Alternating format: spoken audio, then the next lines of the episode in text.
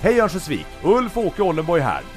I dagens avsnitt av podcasten Med hjärta för Örnsköldsvik har jag besök av företagaren som gjorde det omöjliga. Byggde om bensinmacken som var nedläggningshotad i byn Hemling, Arne Kristoffersson. Med mig i studion har jag även Byggsam Gideå Älvdals representant Marika Zetterqvist. Välkommen! Hej Örnsköldsvik! Ulf-Åke Ollenborg här. Nu är det dags för ett nytt avsnitt i våran podcast med hjärta för Örnsköldsvik. Och på vår resa här i våran vackra och underbara kommun så har vi kommit till faktiskt nästa stopp där vi ska träffa ett företag från Hemling. Välkommen Arne! Tack så mycket. Ja, kan du berätta, vem är du? Eh, jag driver ett skogsföretag med avverkning och maskintransporter. Och sen för några år sedan så fick vi reda på att macken i byn skulle stänga. Och då kände jag att det blir ju inget bra. Så då tänkte jag att vi provar.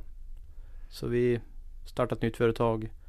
Eh, började en process och räkna lite granna. Men mest på vilja att, vi, att jag ville ha den kvar. För att det finns ju vissa hörnstenar du behöver för att kunna bo och leva och verka på ett enkelt sätt. Som med mat, bensin för att ta det fram och tillbaka till eh, läkarvården eller vad som helst. Och då eh, provade vi. Så vi byggde en ny mack. Det här är ju helt fascinerande tycker jag eh, när man pratar om det. Det är en sak idag. Idag är man ju van när man tittar bara i tätorten så läggs ju mackar ner. I många och de samlas mer alltså, till större och större punkter. Här pratar vi faktiskt om Hemling. Eh, ute på våran fantastiska landsbygd i våran kommun. Eh, jag åkte förbi idag och sneglade in och jag har ju sett hur du har flyttat, eller hur ni har flyttat den här mackdelen. Ja, det är ju baseras ju på säkerhetsavstånd som gjorde att den rymdes inte inom den tomt som det var byggt på original. Så vi fick köpa in lite mark bredvid. Och hur... flytta alltihopa för att det skulle vara möjligt att få till tillstånden.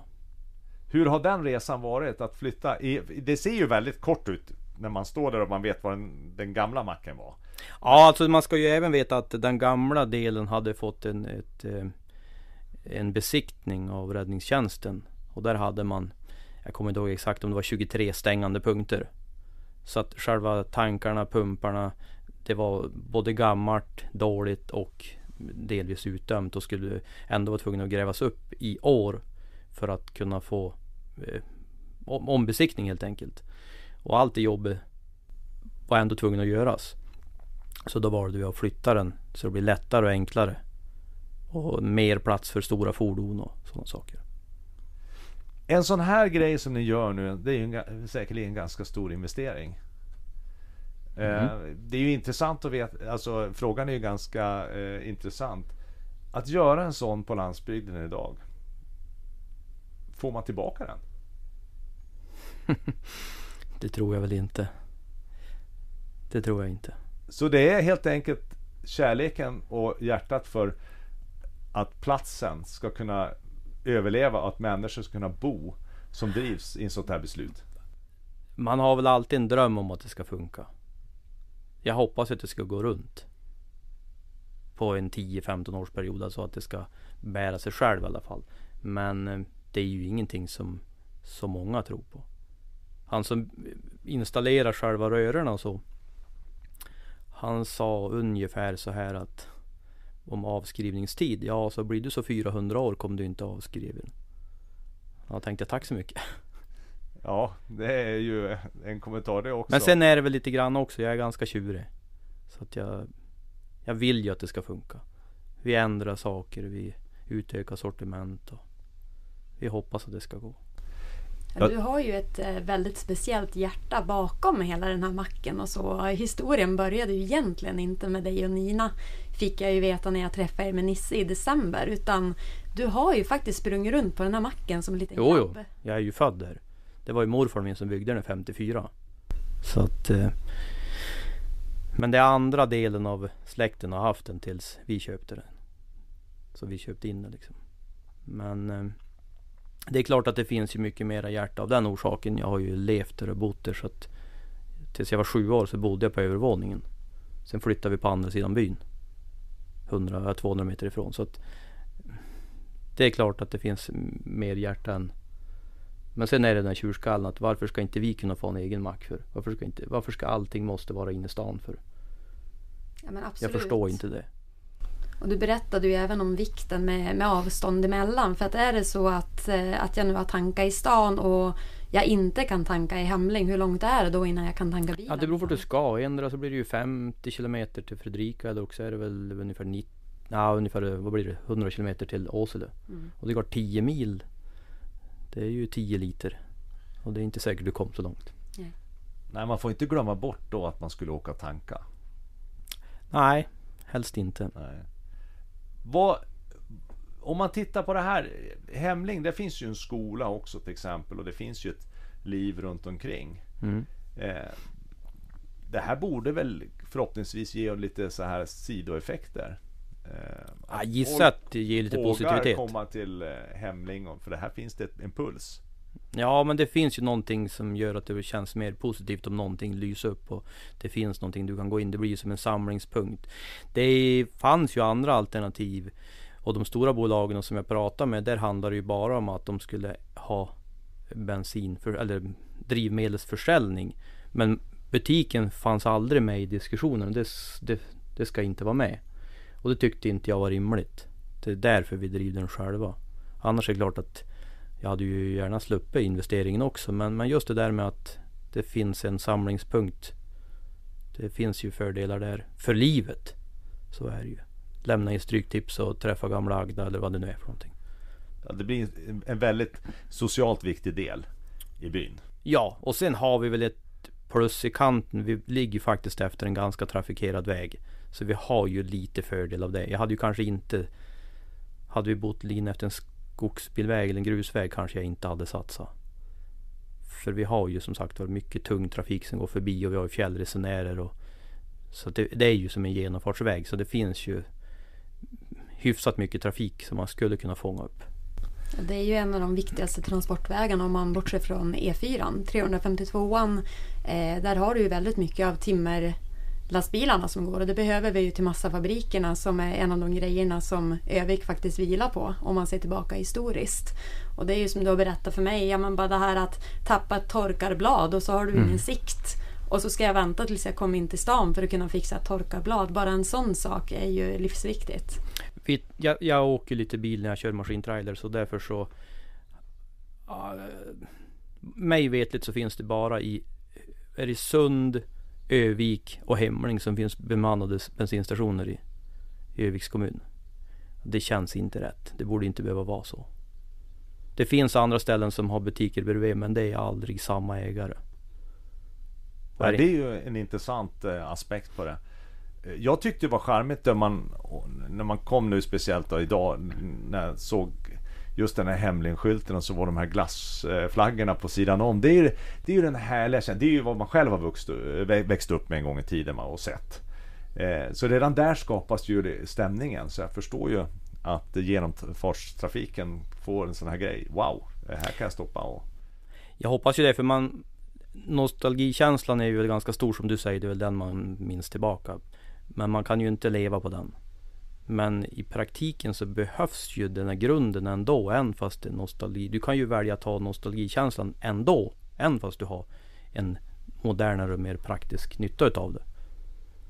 Men då du gjort en sån här äh, investering nu. Det är, ett, det är ett härligt projekt, fantastiskt projekt som man bara står och är imponerad av.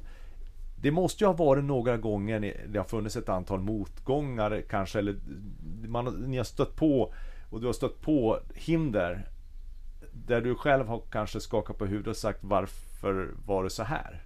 Eller varför gör man så här? Kände du, kände du att du har fått en uppbackning från kommunen till exempel och andra myndigheter att när du satsar på eh, landsbygden att få den här delen att leva? Nej, det kan jag väl inte säga. Jag försökte. Vi sökte ju bygglov. Och efter bygglovet så skulle man ge ett omdöme, ett betygssättning på den. Och jag satte mig ner och tänkte nu ska jag vara så positiv jag bara kan. Alltså jag ska inte ta upp alltså, känslan utan jag tar var fråga för sig. Men det enda jag kan sammanfatta med att jag skulle inte vilja läsa det betyget. Så dåligt var det. Det känns ju som att det, var, det eh, liksom handlar om attityder mot företagande eh, ja. kanske. Eh, eller, eller, Ja, en generellt men Jag är så tråkig så Vad ska man säga?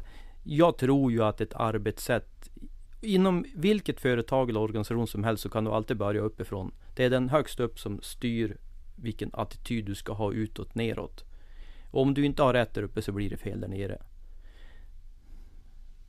Man, man, vi, tittade, vi har ju gjort lite resor här nu och bland annat så vet vi ju att det har pratats mycket om företagsklimatet i, i Örnsköldsvik.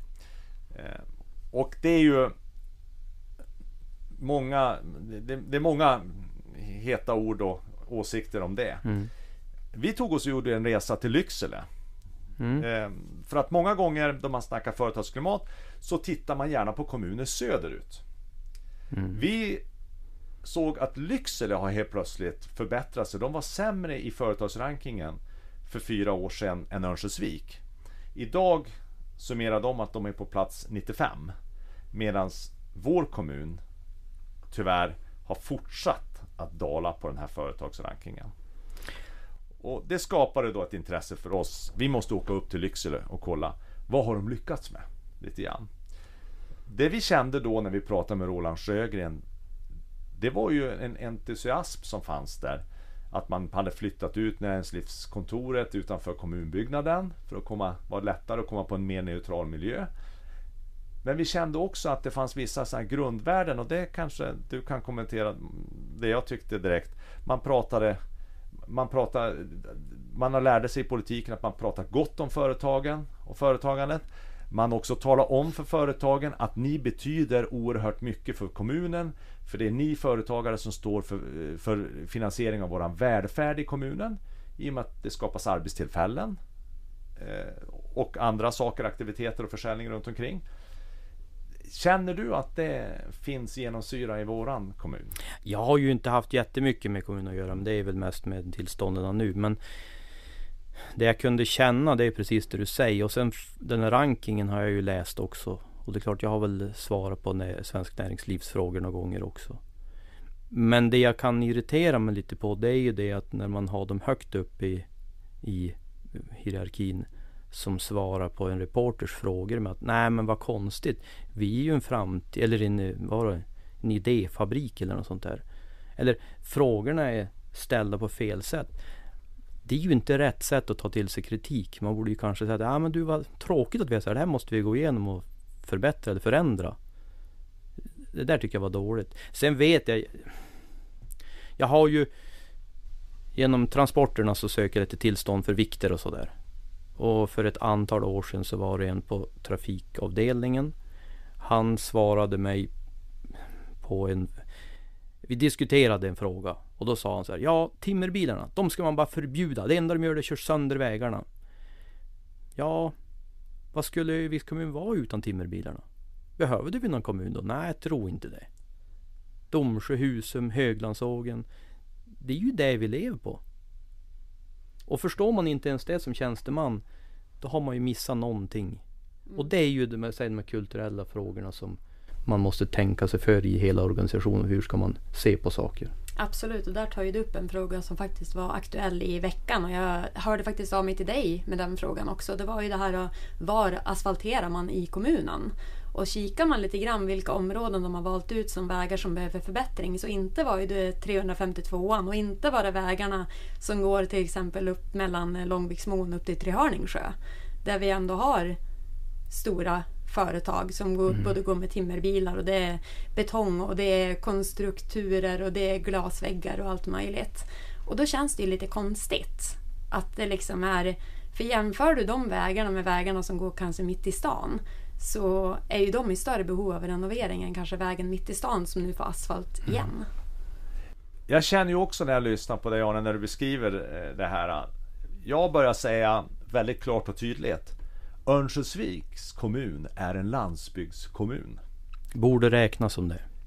Vi är en landsbygdskommun. För tittar vi geografin på hur kommunen ser ut så har vi ju en enorm sträckning in mot landet och utanför tätorten. Och du beskriver det här skogsbruket, transporterna som går till stora industrier som faktiskt står för en stor del också av våran välfärd i och med att de mm. skapar många arbetstillfällen. Så är det viktigt att tänka precis som du säger att man måste satsa också utanför eh, tätorten för att vi ska få tätorten att leva. Och det är ju dit jag vill komma lite grann också att det här med ledarskapet när man tittar. Mm. Sånt ledarskap blir en sån organisation. Det smittar av sig ganska fort. Och ska vi ha en levande landsbygd och skapa de här förutsättningarna så måste man också se värdet i att ha en hel kommun som, som fungerar. Mm. Inte bara tätorter. Absolut, det finns jätteenkla sätt att eh, faktiskt uppmuntra och, och, skapa den här stoltheten för både bygd och stad och, och landsbygd. Eh, jag satte mig på Bygdsam för cirka två år sedan nu eh, och eh, satte igång med ett ambassadörspris som vi kallar för eldsjäl. Och det här riktar sig till både en privatperson, en förening eller ett, eh, och ett företag. Då, eh, som man känner gör det här lilla extra, motiverar och gör att man känner att det är roligt att bo här. Jag är stolt över att få titulera mig Gide älvdaling. Eh, och det är byborna själva då som, eh, som lämnar in motiveringar, vem de tycker. För det är så lätt att känna ja, men att jag kanske kommer att tanka bilen hos Arne och Nina och, och tar det nästan för givet. Men ändå när jag sätter mig ner på kammaren och funderar så är det ju ja, men det, är det som gör det möjligt att jag kan sköta mitt jobb. Vad hade jag varit utan dem? Ja, men istället då för att vänta tills man står där vid kistan och visar sin aktning, varför inte göra det redan nu? Och det kostar inte mycket att lyfta luren och säga till någon Du, jag ville bara säga tack för riktigt bra service idag. Eller skicka ut ett meddelande. Men har du startat företag? Så roligt! Vad kul! En till byggsten i kommunen. Tack så jättemycket för att du vågar satsa. Hoppas du vet att jag är bara ett telefonsamtal bort om du behöver fråga någonting. Det är ju intressant precis vad du säger Marika. Jag startade själv ett företag när jag flyttade tillbaka till Örnsköldsvik och Sverige. Jag fick ju inte något telefonsamtal. Jag hade nästan förväntat mig ett telefonsamtal och säga, för det finns det är inte så många företag som bildas i kommunen varje vecka, varje månad. Eh, och det är en enkel del. Vi har ju en del fina funktioner inom kommunen. Och det hade varit jättekul att få lära känna dem bara genom ett telefonsamtal. Att vi finns här och till exempel företagslotsen som finns. Att man fick höra att behöver du som småföretagare hjälp så finns företagslotsen som en resurs för dig. Eh, och då tänkte jag ju lite grann nu också när vi, när vi pratar om det här en annan grej jag tog med mig från Lycksele det var att man utbildar tjänstepersoner och politiker i företagandet och förutsättningarna som företagandet har. Känner du att eh, något sånt sker i vår kommun? Att, eh, det... Skulle väl inte tro det men det vore nog en jättebra grej. Jag måste ju säga det att Företagslotsen, de fick jag lite hjälp av. Jag tog kontakt med dem så vi fixade till ett möte och då tog de alla avdelningar så jag fick en grund för vad jag behövde förbereda för tillståndsansökningar. Så det, det, det var en bra avdelning. Men det har ju inte riktigt, det blir ju inte hela vägen eftersom inte tjänstemännen är med på banan. För det är precis det du säger att om man inte förstår förutsättningarna. Då ena handen har gjort en besiktning, den andra handen har inte gjort en besiktning på 25 år. Då kan man inte förstå att ja, man kanske vi ska vara lite schysst och snabba på handläggningstiderna lite grann.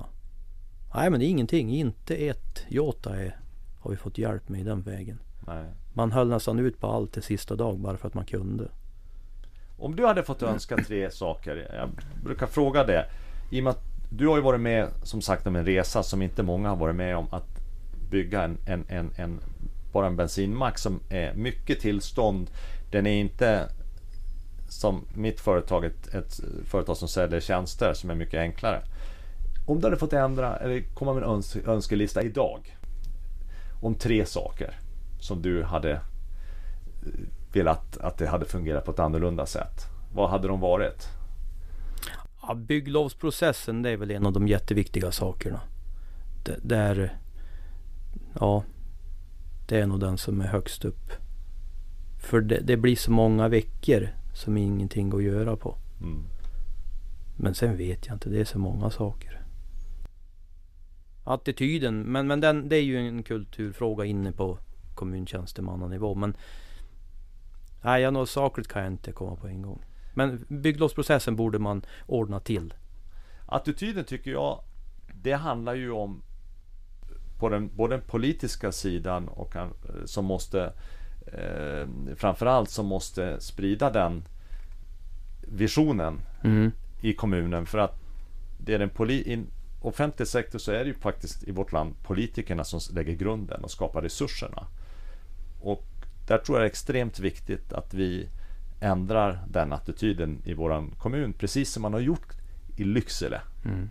Jag vill jättegärna ta med dem som ett exempel för det är en Norrlands kommun som har ännu större utmaningar än oss i Örnsköldsvik för de har inte de stora fina företagen som vi har i vår kommun i grunden på samma sätt.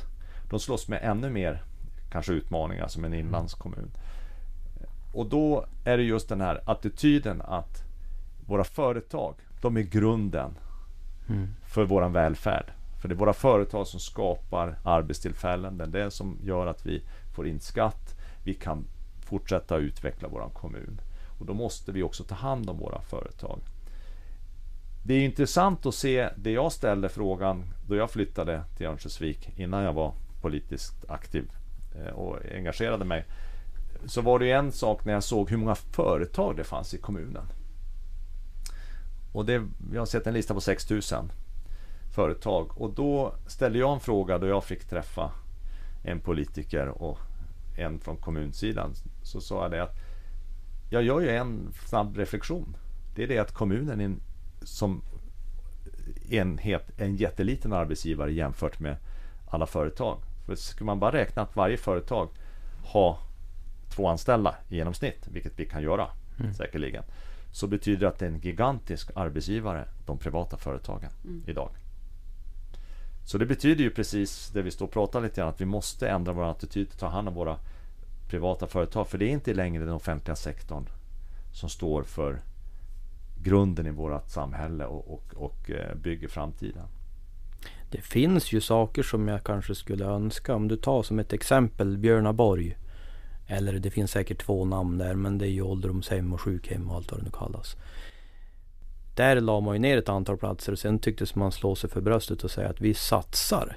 Fast vi byggde färre platser än innan och då har man ju bevisligen inte skött sina byggnader så man var tvungen att riva den.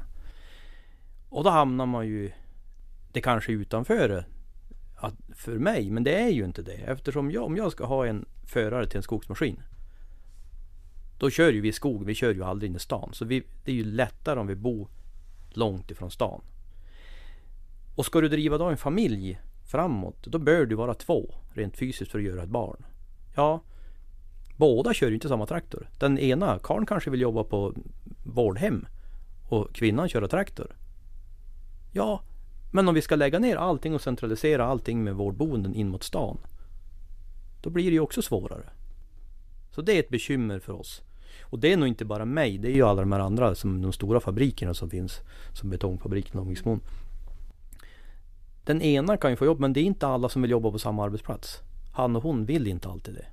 Och då bör det finnas olika typer av arbeten. Och där i kommer den där töntiga grejen med vårdhemmen. Att man, varför ska de vara inne i stan för?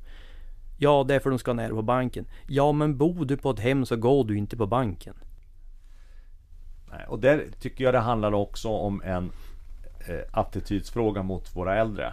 Mm. Har man levt, tror jag, hela sitt liv i Trehörningsjö, Björna, mm. Skorped, mm. Sidensjö, Köpmanholmen. Då har man ju sitt liv där. Man har, haft sitt, man har sin trygghet där. Man har fortfarande kanske sitt sociala nätverk där med goda vänner som fortfarande bor hemma, som man vill få besök med, kunna besöka. Att riva upp då en person och flytta från en helt annan del av kommunen kan ju vara helt förödande.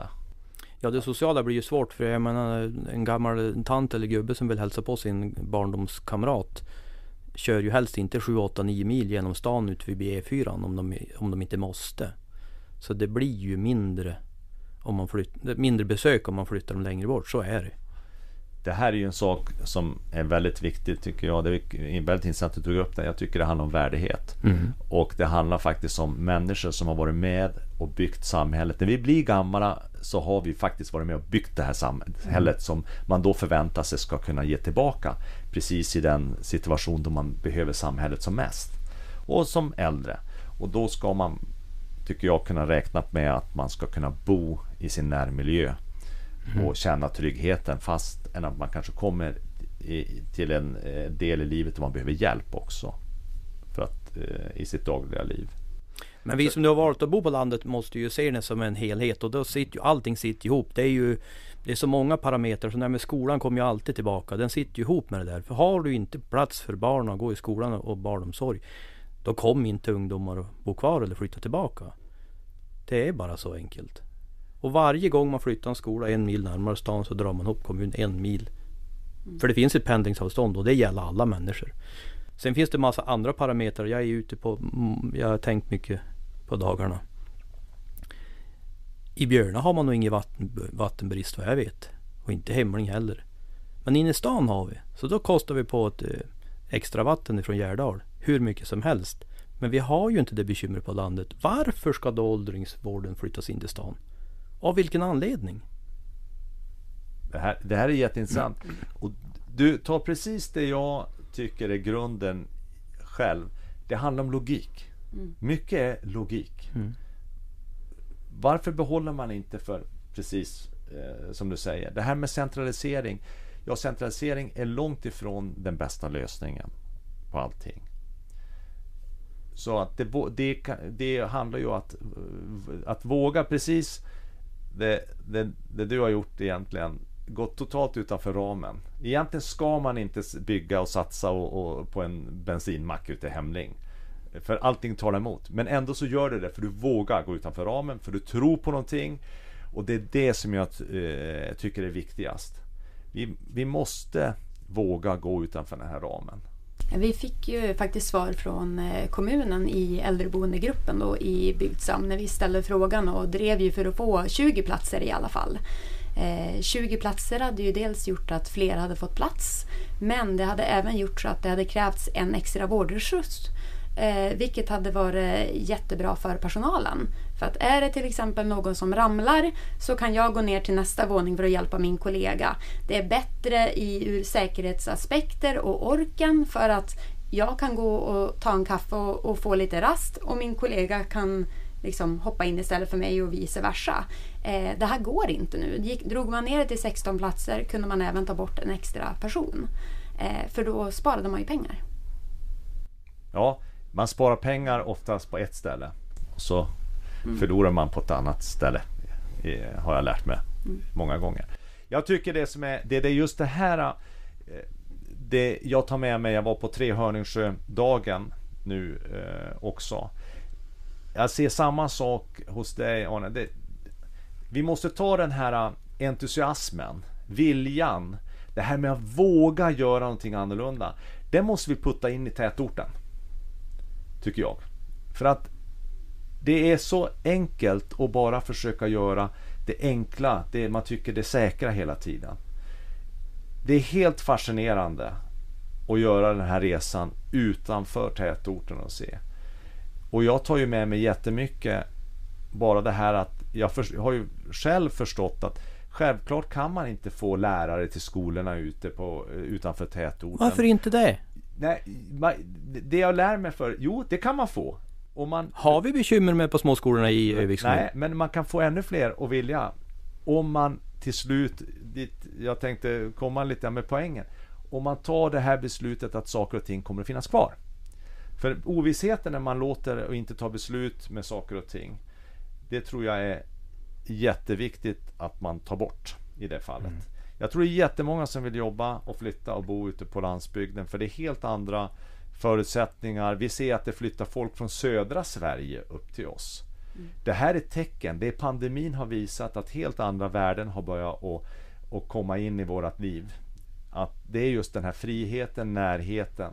Så det, jag, jag håller med dig eh, hundra när du säger vad du säger nu Arne. Jag tror vi måste börja att ge besluten och ta bort ovissheten Och det är dit jag vill komma, att vi är en landsbygdskommun från mitt perspektiv. Och därför måste vi också ta den grund, det grundläggande besluten. Vi har en jättefin tätort, men vi har också en jättefin landsbygd. Och vi, och vi måste skapa förutsättningarna för den landsbygden och tala om för landsbygden att landsbygden ska vara levande i våran kommun. Ja, och eh, där vill jag även skicka med till, eh, till politikerna och beslutsfattarna att, eh, att öppna upp och faktiskt ta sig tiden. För att under tiden det har varit pandemi och, och vi eh, kämpar för att skolorna ska få vara kvar för att vi tror på dem och så, så är det lärare som hör av sig, vill komma och jobba här, eh, kanske inte har möjlighet att komma på en intervju, erbjuder sig att eh, möta upp på Zoom eller Skype eller vad som helst för att få göra denna intervju och få komma och jobba på landsbygden. Fick till svaret att nej, vi har inte tid att ha en intervju med dig. Och där känner jag ju också, som du säger, där måste vi ha en attitydändring. Här finns det kompetenta, utbildade människor som vill komma och jobba i våran kommun. Oavsett om det är inne i stan eller på landsbygden. Det är någon som vill skänka sin kompetens och sitt liv och sitt kunnande till oss. Men vi stänger dörren. Mm. Känner du som företagare att du får besök inifrån centralorten som kommer och tittar?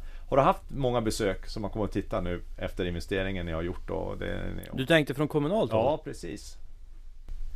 Hör du, den eh, frånvarande lampan lyser jävligt starkt. Det... De har ju inte De eh, valde på bygglovsenheten att inte ens göra varken start, startmöte på plats eller slutbesiktning eller någonting på plats. Ingenting på plats. Förutom eh, brandfarligt vara eh, besiktning. Det gjordes på plats. Jag har ju själv, precis som du säger, två gånger. Jag är ju inte med i skolgruppen och skolfrågan men den ligger lika varmt om hjärtat för mig som alla andra som bor här ute. Och då eh, har jag två gånger mejlat de högsta inom socialdemokratin i Övik. Den en, en kille, han är på väg att hoppa av just nu men han ringde faktiskt upp efter ett av mejlen. De andra två de valde att inte göra någonting. Jag har tänkt att de ska få Jag ska skicka ett mejl till ska de få en chans till. Nu ska de få en, en möjlighet att eh, Samhällsbyggnadsnämnden ska också få en möjlighet att förklara sig lite grann. De, eh, det största hotet mot att få tillstånd att bygga den här macken, det var uttryckligt talat ifrån en av de högsta inom Samhällsbyggnadsnämnden. Han sa att eh, ah, bygga på frisk åkermark. Vet du, det blir inte lätt. Det här får du göra en skrivelse om. 0,2-0,3 hektar åkermark i Hemling. Ja. Jag har andra exempel inne i stan nyligt här som de ska förklara hur de tänkte som. Ja, och så sen blir det ju inte bättre. du vet, hade du gått till grannen och sagt att du tjena, är det okej okay att jag tar den här lillplattan här så att eh, så både du och jag och hela bygden har möjlighet att ha tillgång till bensin ett mm. bra tag framöver? Mm. Jo, här bara ta mm. Det är ju så. Det är det här som driver mig i det jag gör idag. Att verkligen få till en attitydsförändring. För det här hjärtat, precis som den här podcasten heter med, med hjärta för Örnsköldsvik, är ju precis vad allt handlar om. Det måste finnas en ärlighet bakom vad man gör. Det är därför jag åker runt, jag vill träffa. Mm. Och jag är så eh, oerhört glad att jag fått träffa dig Arne och, och, höra hur du har upplevt saker och ting och vad ni gör. För att det är bara imponerande allting. Eh, och vi måste, och jag vill, visa att det finns en ärlighet med hjärta för Örnsköldsvik så betyder det att hela Örnsköldsvik ska leva och fungera. En sak som jag tänkte lite på, jag har en kompis som diskuterar de här frågorna ibland och det är väl så att jag är ju inte avundsjuk om stan får ett bibliotek eller ett badhus till. Det gör mig ingenting. Men låt bli att plocka bort på landet bara för att man tror att man ska tjäna pengar på någonting. För en stadsbo kan inte äta asfalt. Det finns liksom betong och inte heller. Så att varje stad behöver en landsbygd rent fysiskt för att kunna leva. Och, och det är det jag menar. Varför lägga ner skolorna när man inte ser att det finns någon fördel med att lägga ner dem? Och det du sa där om lärarna, mig veterligt så är det ju ingen brist på behöriga lärare på landet överhuvudtaget här ute. Vi har inte i våran miljö i alla fall. Det är ett större bekymmer inne i stan. Och klotter och vandalisering skulle jag nog kunna säga rakt ut att det är nog ganska lite. Mm. För det kan du inte hemma hos oss utan att du, alla vet vem det är. Det är ju precis de här aspekterna som du tar upp varför människor idag väljer att flytta från södra Sverige in till till exempel våran kommun och ut på landsbygden. Tryggheten, mm. närheten till miljön och ett socialt liv där man känner människor runt omkring sig. Ja. Vilka de Vi är. har ju fantastiska grannar och jag kan ju säga att även om jag som verksamhetsledare rör mig inom ett väldigt stort område så behöver jag ju aldrig känna någon oro. För jag vet ju att ja, men händer det något med bilen eller något, ja, men då slår jag Arne en signal eller någon annan av eh, bönderna eller företagarna i närheten och så talar jag bara om precis som det är. Du, eh, det hände en liten sak här, jag hamnade i diket. Ja, men det är ingen fara, det är löst. Mm. Jag är alltid trygg. Och det är härligt. Sen finns det en annan sak som jag har Irriterar mig lite grann på att inte kommun lyft fram. Om du tar som Björna och Gidjo och Trehörningsjö och hela det här. Där, vi har ju haft fiber fullt ut i, jag vet inte exakt, 6, 7, 8 år någonting. Tills den dag som kommun skulle blandas i. Inte ens Bonäset har ju fiber. Hur har man misslyckats med det? Men vi byggde ju ett eget nät, alltså byborna kan man säga. Och gjorde egna föreningar. Så det är också en här företagargrej som är jätterolig att se att det gick att lösa. Så vi har ju fiber och TV på fiber-TV och allt vad det nu kallas. Hur bra som helst. Så du kan ju flytta upp som arkitekt från Stockholm och rita dina hus i, i Milano härifrån lika gärna. Men ta lön i Stockholm. Det skulle gå. Men varför inte kommunen använder sådana saker som en positiv grej för eh, att, ja men som reklam kan man säga. Mm. Jag är helt enig med dig. Det finns så mycket vi kan göra så mycket bättre. Men då måste vi också bestämma oss till samma slutsats hela tiden. Att hela Örnsköldsvik ska leva och fungera. Mm. Och att vi vågar ta lärdom från landsbygden när vi gör saker i, ska ta beslut och göra saker i tätorten också. Men det handlar först och främst om attityden. Mm. Att man ska kunna leva och bo ute på vår landsbygd. Det kommer tätorten att tjäna på. Ja. Absolut. Börja bara, börja bara enkelt med det här att istället för att säga men du vill ta en kaffe när du kommer till stan. Ja men kom ut hit istället då för Arne har ju till och med mjukglass. Det var bra. Jag älskar ju mjukglass. Så det var ju nästa sak man ska stoppa i hämning på. Trevligt! Ja, tackar så mycket Arne för att du tog dig tid och ville vara med i podcasten med hjärta för Örnsköldsvik och dela med dig av dina erfarenheter. Det är en mycket intressant och imponerande resa som du har varit med om. Och eh, jag tycker du är ett jättegott exempel på med vad som har gjorts här. Att just jobba för att hela våran fantastiska kommun ska leva och fungera i hela kommunen. Tack så mycket. Och tack till dig Marika för att du kom hit idag. Ja men tack så mycket för att jag fick komma tillbaka. Det är eh, ovärderliga insatser och en god ambassadör för vår landsbygd. Tack så mycket. Ja, kära vänner. Då får vi se var resan fortsätter i vår kommun nästa gång. Tusen tack för att ni har lyssnat idag.